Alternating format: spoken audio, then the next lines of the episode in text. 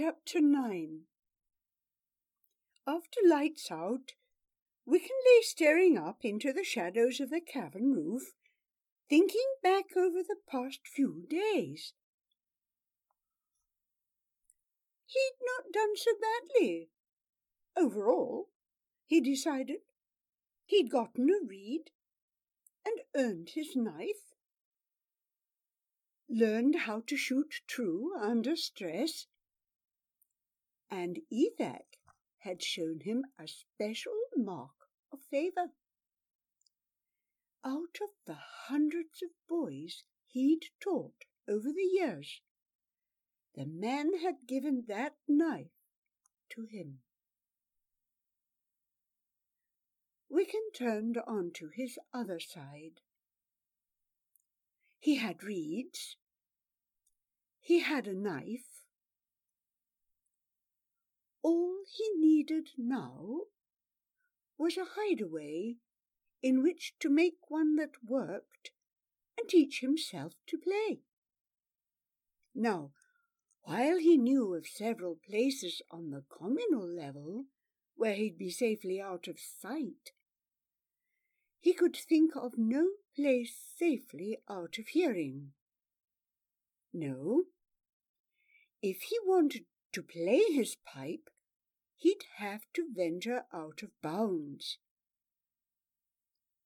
After the trouble with Ismorok and Bomak, he dared not wander during the day. You're to be watched, Istrid had warned him. She did tend to stretch things, but there might well be truth in what she said. If so, just who would be watching him? Not Bomak, now he was barred from the Hicksad. But he might have gotten someone else to do his work. Coming up onto one elbow, Wiccan peered across the rows of beds to where Arkud slept. That one, maybe? With Janek and Gricely going along? Wiccan lay down again. It was possible, even likely. He decided to keep his head down, for a while at least. Time passed in quiet and orderly fashion, with wrestling and learning of plants, and working with letters and numbers. Time and again in the dormitory and in class, Wiccan glanced to Arkud and Janek and Gricely, but they seemed to pay him no attention. Walking from the commons to the dormitory, he'd glance behind him fearing to see one or other of that trio, but they were not in sight.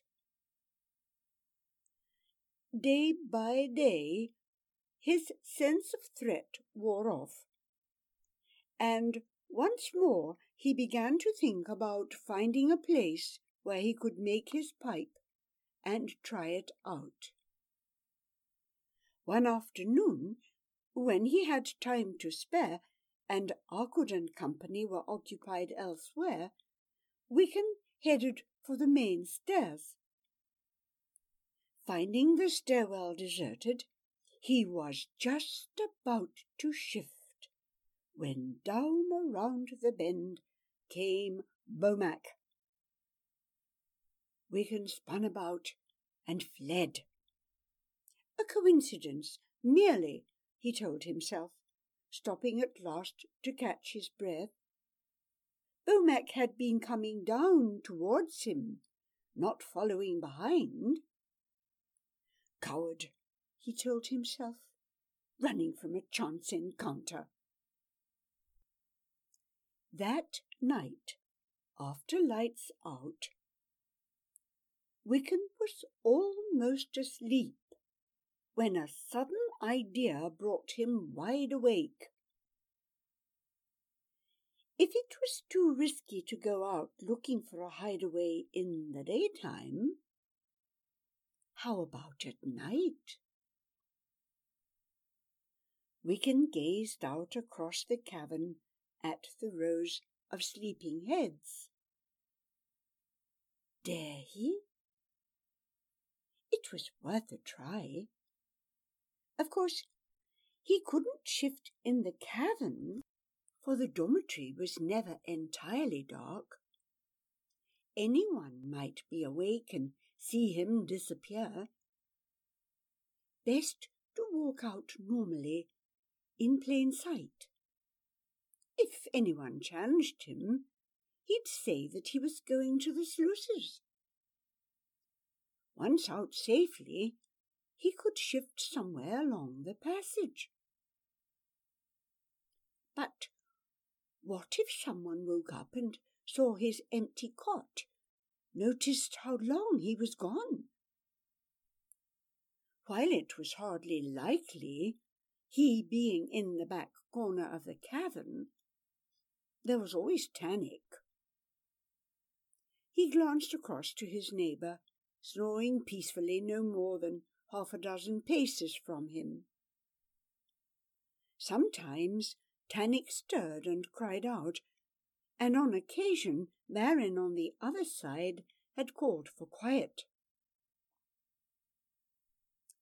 Maybe if he set his pillow in his place and found something dark to serve as his hair.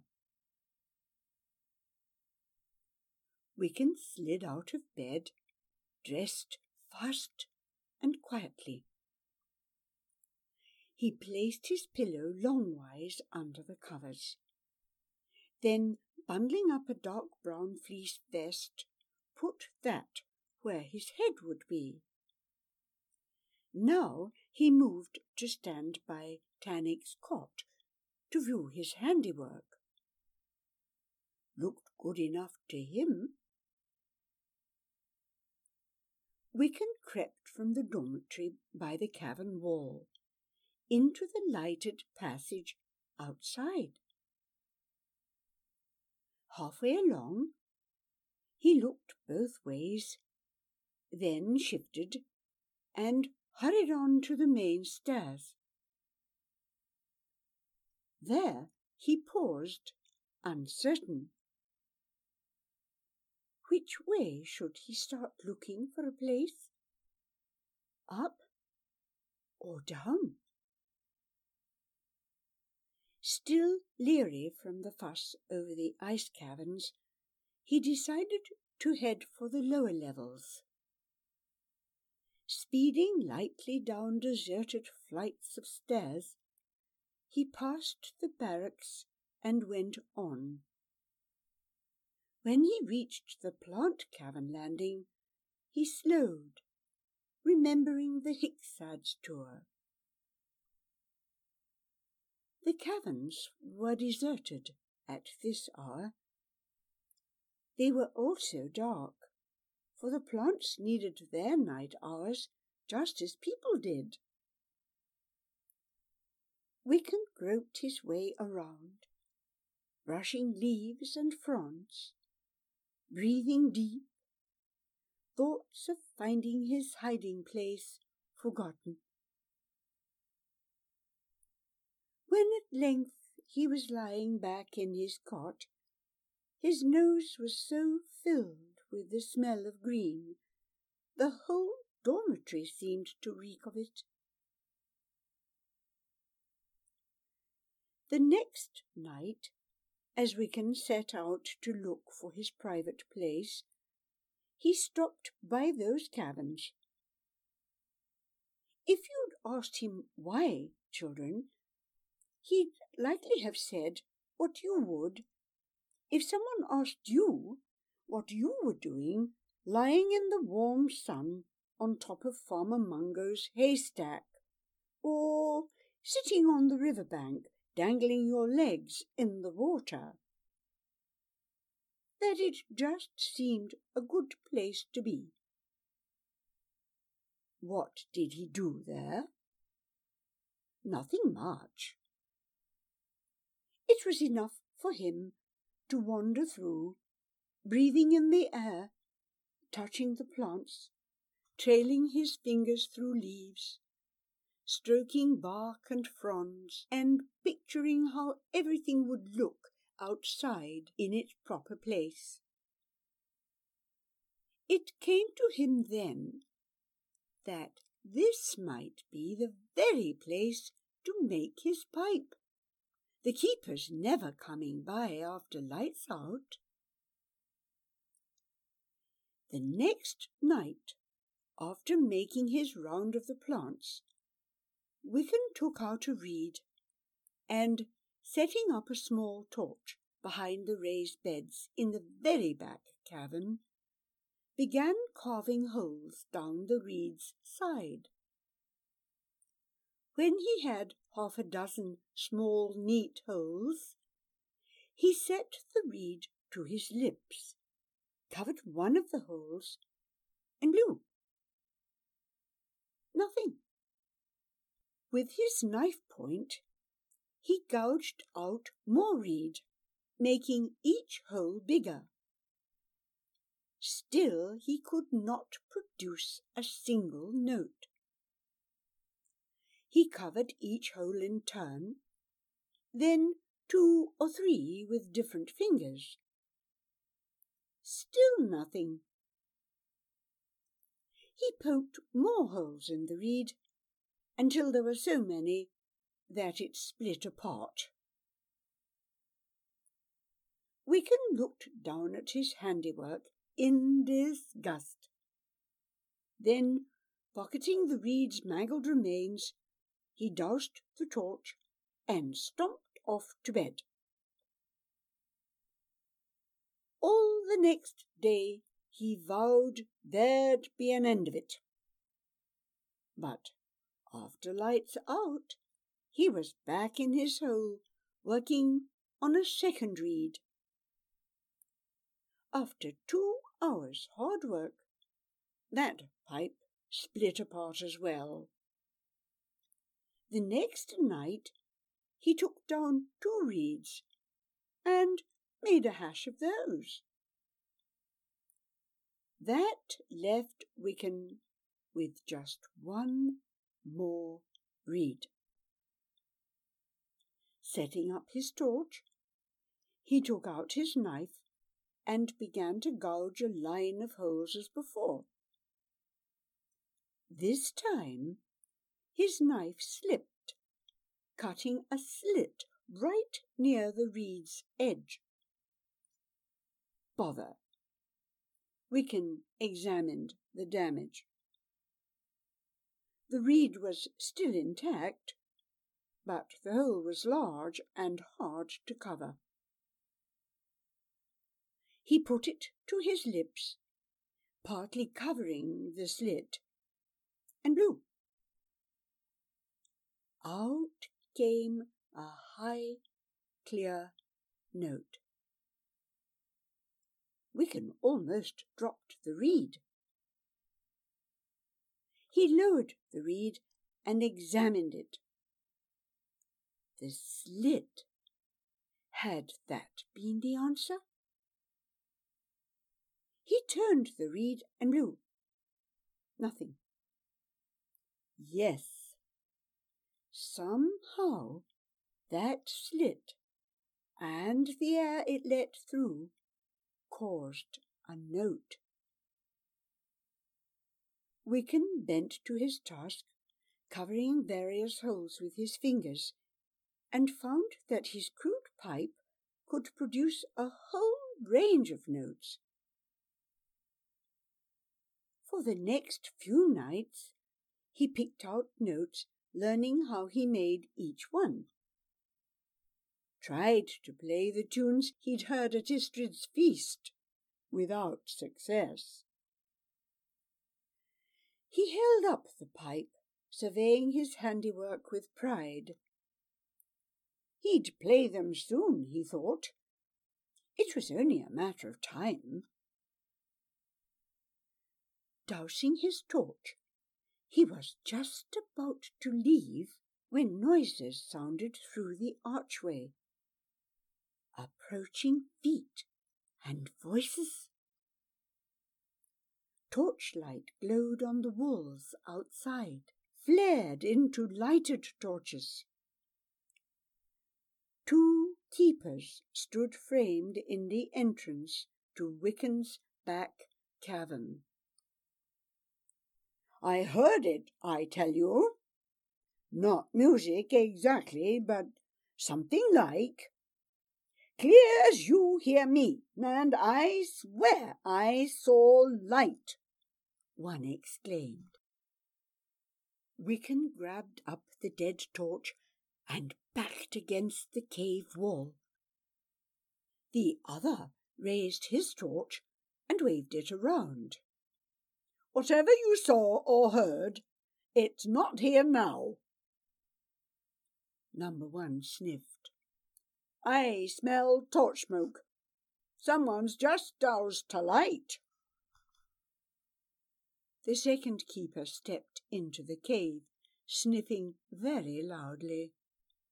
That's right, we did, and not so long since, upward of two dozen. You'll still be smelling it come morning. Huh, not quite music, smoke and light. Next time, take it to the boss. I'm going back to bed. The two men retreated, arguing. As soon as it was quiet, Wiccan crept to the outer entrance and peered out.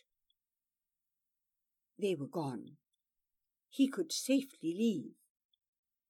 But that was the end of that hideaway.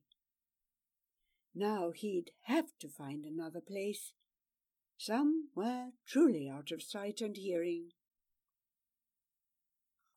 The next day in plant class, Diddick showed the Hicksad a potted spruce. About two feet tall, dark green, and bristling with needles. See this? He held the plant up for all to see. Last week this was turning brown and losing its needles, and now look. What is more, all the plants below are perking up. Now, why do you think that is? Could there be a change in the water?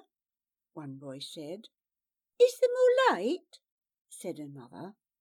Did someone add something to the soil trays? asked a third. Oh, oh, oh! Tannic jigged up and down. Is there a new keeper? Wiccan stared at the sapling, remembering the pine seedling that Tannic had brought him. How he'd thought that it had briefly come back to life at his touch how the seedlings in the plant caverns had improved the day of the Hicksad tour. Could his nightly visits have had the same effect? Diddick looked to Wiccan. You're quiet, he said. You're usually one of the first to answer. What do you think? What did he think? Hm, Wiccan certainly was not about to say. That night he went down to the caverns. Running his hands through the branches and leaves, he willed them all to stand tall and flourish. I shan't be able to come every night, he murmured. I have to find myself a new hiding place where he'd be free to learn to play his pipe and maybe keep other things he wasn't supposed to in that place. As he moved around the trays and racks and raised earth beds, he had a sudden longing to be outside where they belonged, where he belonged. He remembered now how, sitting in that barracks cell, he'd resolved to leave the mountain and find his folk, or at least find out what had happened to them, how he'd vowed to be out by the end of the year. Yet weeks had passed, and he'd done nothing.